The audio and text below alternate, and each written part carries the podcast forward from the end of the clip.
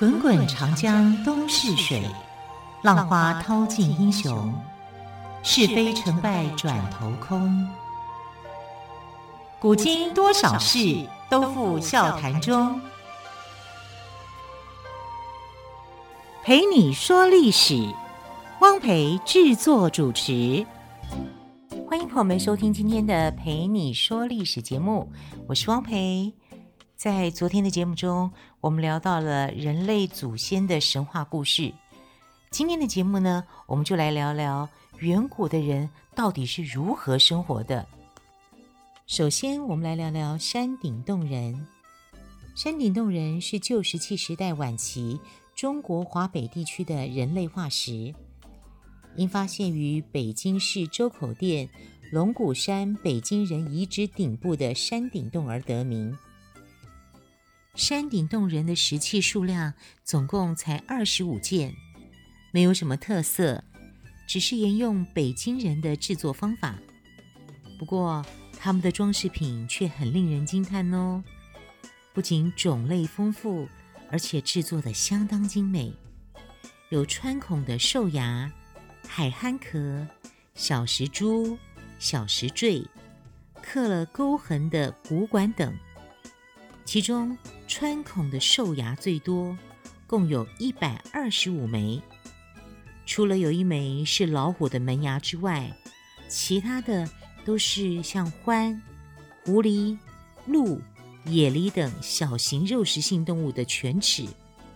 山顶洞人的钻孔技术已经相当纯熟，不仅能一面直钻，还能双面对钻，所以我们能看到的直径只有三点三公里的细孔，也就不足为奇了。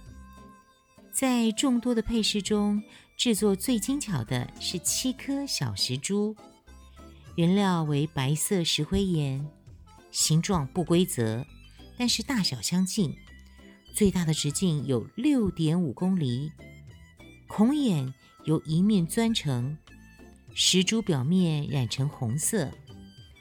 他们被发现时是散布在一处头骨附近。很可能是山顶洞人的头饰。山顶洞人不愧为远古的智者，早在遥远的旧石器时代，他们就创造了钻孔、磨制、染色等技术，甚至还制造饰品来丰富生活，真是太不可思议了。接着来谈谈河姆渡人，河是河流的河，姆是保姆的姆。渡就是渡江的渡，河姆渡人。在一九七三年的夏天，浙江省余姚县河姆渡镇的村民们在姚江边赶工挖土，进行一项水利工程。不知何时，一个村民停下手边的工作，好奇的看着眼前的一堆碎片。诶，这是什么啊？他左看右看，还是没能看出个究竟来，却引来好多人围观。这个时候，有人大胆推测：“嗯，好像是一些陶片。”哎，另一个村民蹲了下来，开始一块一块地拿起碎片，仔细端详，一副挺专业的模样。他说：“还有动物的骨头。”应该是很久很久以前留下来的。他觉得这些碎片可能具有某种价值，就建议村长把这个发现报告给有关单位。不久，村里就来了一个考古小组，对发现碎片的地方进行挖掘。经过一九七三年的冬天跟一九七七年的冬天。先后两次大规模的考古挖掘后，具有浓厚江南水乡特色的河姆渡遗址终于破土而出，呈现在世人的面前。河姆渡遗址总面积大约四万平方公尺，文化堆积厚度达四公尺左右，一共叠压着四个文化层。第一个文化层距离现今大约五千年，第二文化层距离现今大约五千六百年，第三个文化层距离现今大约六千年，第四个文化层距离今天大约是七千年，都是属于新石器时代。其中第四个文化层大部分是稻谷堆积层，最厚的地方将近一公尺。伴随出土的还有颇具代表性的农具，共有一百七十多件。由此可知，六七千年的中国先民已经开始栽培水稻了。在遗址挖掘中，到处可见数量众多的木桩及木构件。根据考证，这是著名的甘蓝式建筑的遗迹。甘蓝不是甘蓝菜的甘蓝哦，就是我们说的栏杆，把它这两个字颠倒过来哦。甘蓝式建筑的遗迹，这种建筑不止防潮，也能防止野兽侵袭，是中国南方木构建筑的祖源。河姆渡人还懂得驾驭舟楫。遗址出土的八只木桨是目前所知世界上最早的交通工具。遗址还出土了大量精美的艺术品，其中不少装饰着鸟和太阳结合的图案，这反映了河姆渡先民对候鸟和照耀万物的太阳的崇拜。好啦，聊完了河姆渡人的故事，接着我们再来聊神秘消失的良渚文化。良是善良的良，渚呢是三点水再个者，之乎者也的者。良渚文化，良渚文化是中国长江下游太湖流域一支重要的古文明，因为发现于浙江省余姚县良渚镇而得名。它距今大约五千两百五十年到四千一百五十年，处于没有历史记载的阶段，因此世人对良渚先民充满好奇。良渚先民用勤劳的双手和智慧的心灵，将良渚文化引向繁荣。然而，在一千三百年之后，这支古文明却神秘地消失了，成为千古之谜。在良渚文化遗址中，普遍发现有水灾的遗迹。考古学家推测，是海摧毁了良渚。大约六千年前，全球突然变暖和，气温升高，冰川融化，海平面上升。太湖周围除了少数高地跟丘陵之外，全部沦入汪洋之中。良渚先民赖以生存的耕地也常常淹没于水中。他们的家园没了，有的迁移，有的死亡。辉煌一时的良渚文化就这样被摧毁了。也有学者认为，战争导致。良渚文化的衰落。那时，黄河、长江流域地区有很多部落方国。随着各国的势力不断增强，富有野心的统治者们为了扩充地盘跟人口，展开了激烈的争夺战。良渚部落原本是当时最发达、最强悍的一支。但是，由于贵族首领贪图享乐，国力日渐削弱，在频繁的战争中逐渐失去取胜的优势，最终没能抵挡住外敌的入侵，良渚文化也就走向了灭亡。良渚文化真的突然不见了吗？其实不是，是受到了海水的侵蚀。或是战争重创的良渚先民，除了大部分迁走之外，还是有部分坚守住家园。他们在相当长的一段时间内，只能勉强维持生计。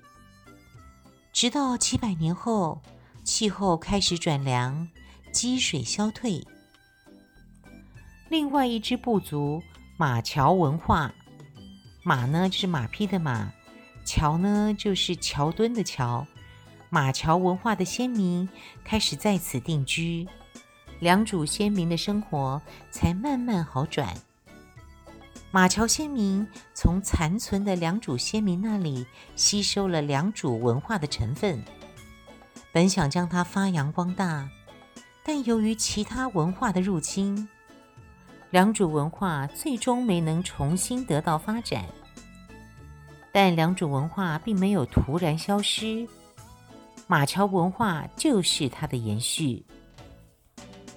所以喽，重现远古生活真的是一个令人震惊的发现。距今大约七十万到二十三万年前，北京猿人已经能够制造跟使用工具了。虽然用的还只是木棒跟石头，但却是人类进化的关键性一步。他们用简单的工具采集果子、猎取食物，甚至对付野兽。到了距今大约一万八千年前，山顶洞人又把石头砸成了石斧跟石锤，把野兽的骨头磨制成骨针。用来缝制衣服，骨是骨头的骨哦，骨针。从此呢，他们就不再赤身裸体，他们按血缘关系结群而居，过着氏族公社的生活。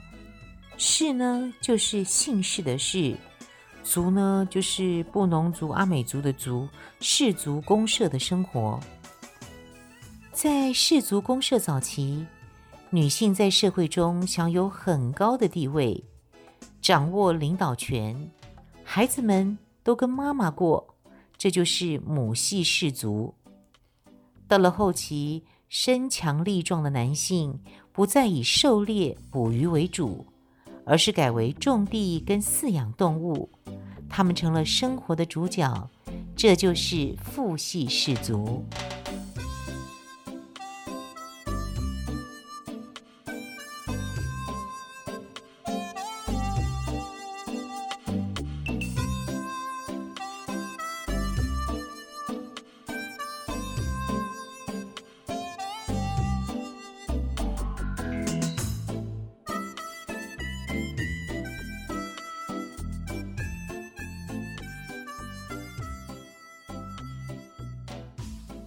好，在我们小的时候呢，我就听过一个黄帝大战蚩尤的故事。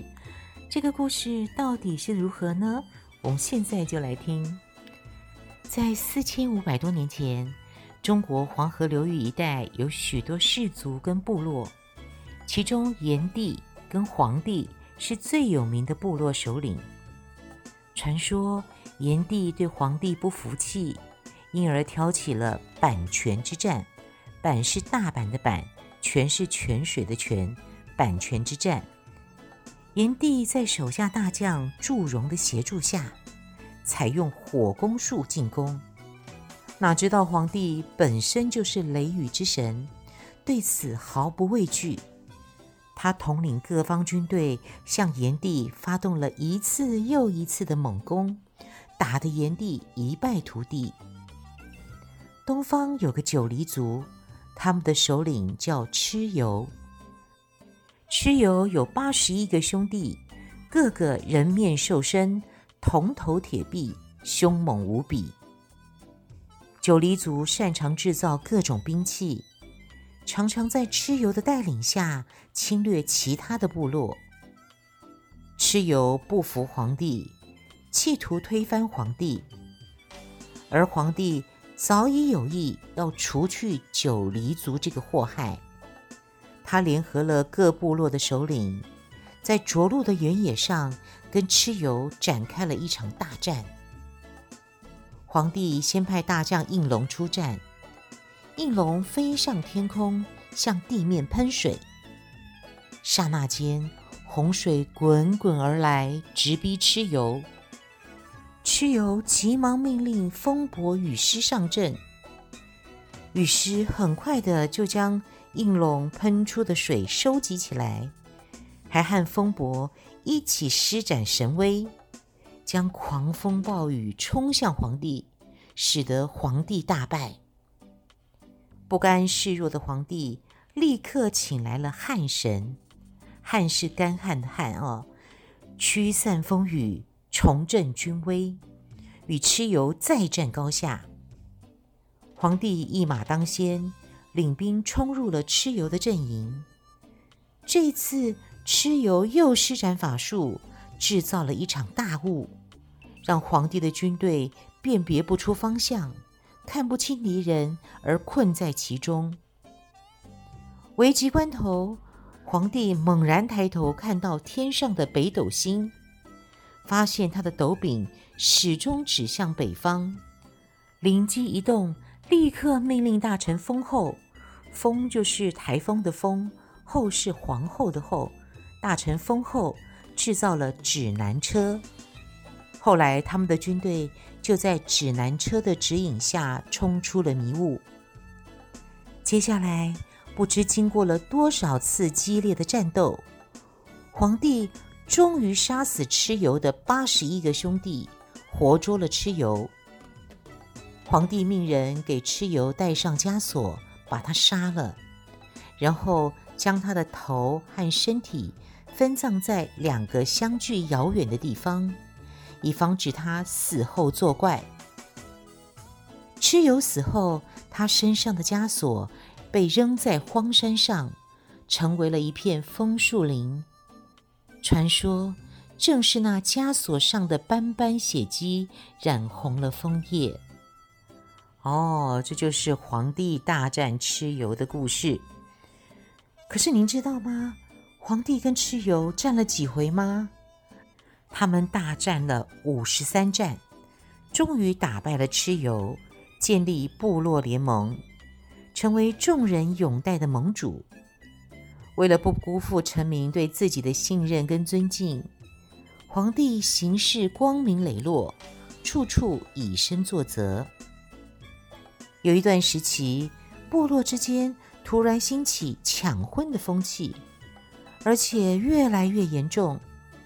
有人担心这样下去很可能会引发冲突，导致各个部落再度分裂。皇帝为这件事情非常的焦虑，整天闷闷不乐。有一天，皇帝很早就起床了。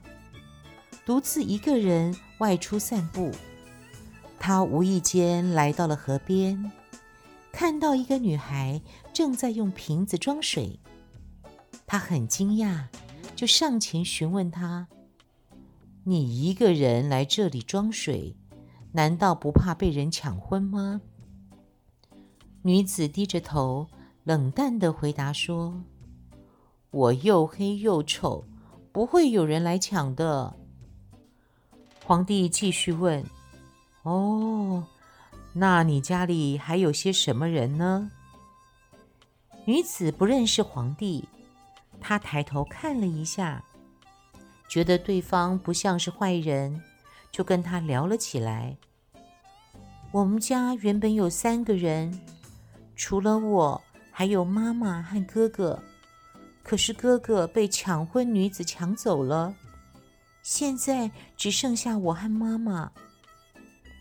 皇帝这才知道，抢婚不只是男的抢女的，还有女的抢男的。嗯，那你是哪个部落的？叫什么名字？女子回答：“我是齐部落的，祁是祁连山的祁哦，我是祁部落的，别人都叫我丑女。”丑就是美丑的丑，女孩的女，丑女。皇帝回去后，找来大臣们商议如何制止抢婚的事件。有人提议用武力，有人主张诚衣谨摆，但是都没有人能够得到众人的一致同意。最后，皇帝提出自己跟三个妻子商量好的主意。他说。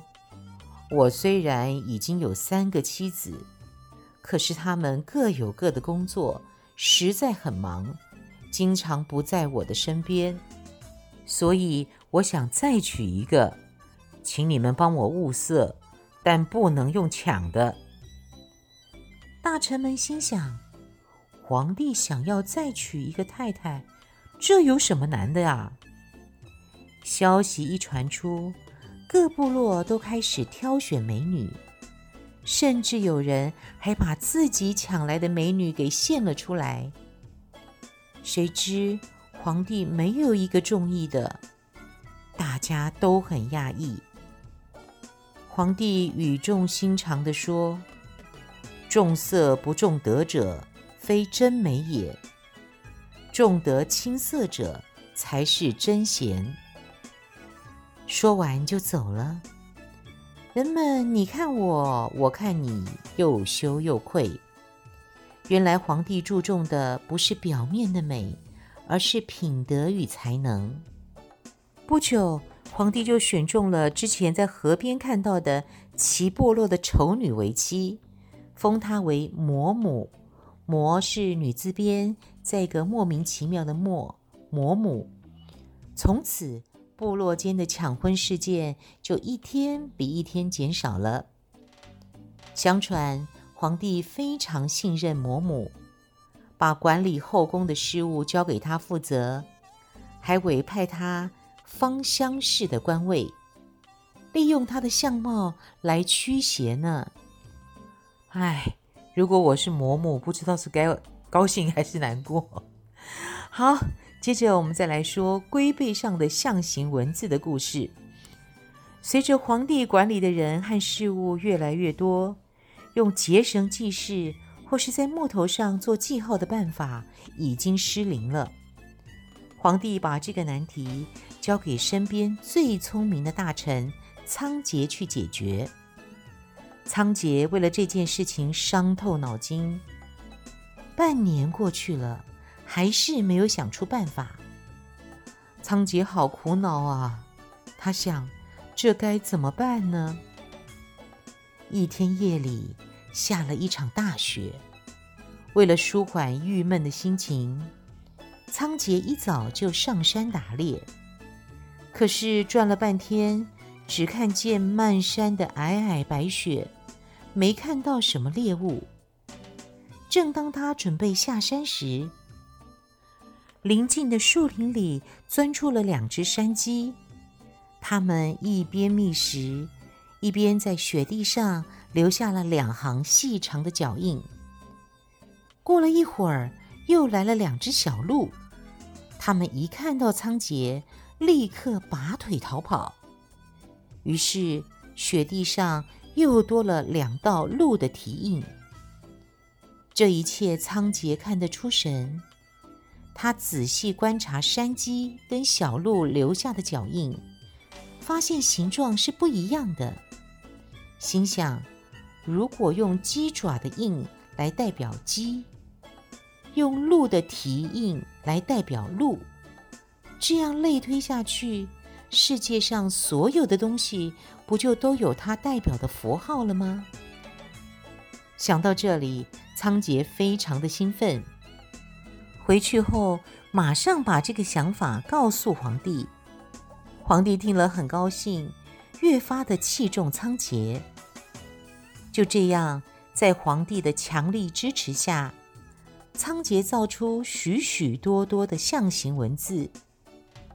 可是这么多的字要写在哪里呢？仓颉又开始苦恼了。有一天，有人在河边捉到了一只大乌龟，请仓颉为他造字。仓颉看着龟背上排列整齐的方格子，就造了“龟”这个字，并且把它刻在龟背上。没想到那只乌龟趁人不注意的时候，就逃回到河里。三年后，这只乌龟竟然被人捉了起来。人们发现，当年刻在龟背上的字，不但没有磨损掉。反而随着乌龟的成长而变大，字迹也更明显了。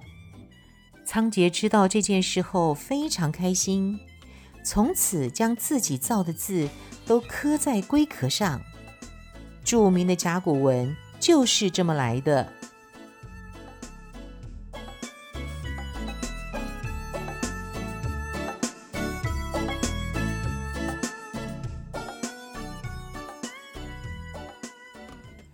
好，时间的关系，今天的故事就说到这里了。非常感谢朋友们的收听，我是汪培，陪你说历史节目，更多的历史故事，我们就明天再来听喽。明天见，拜拜。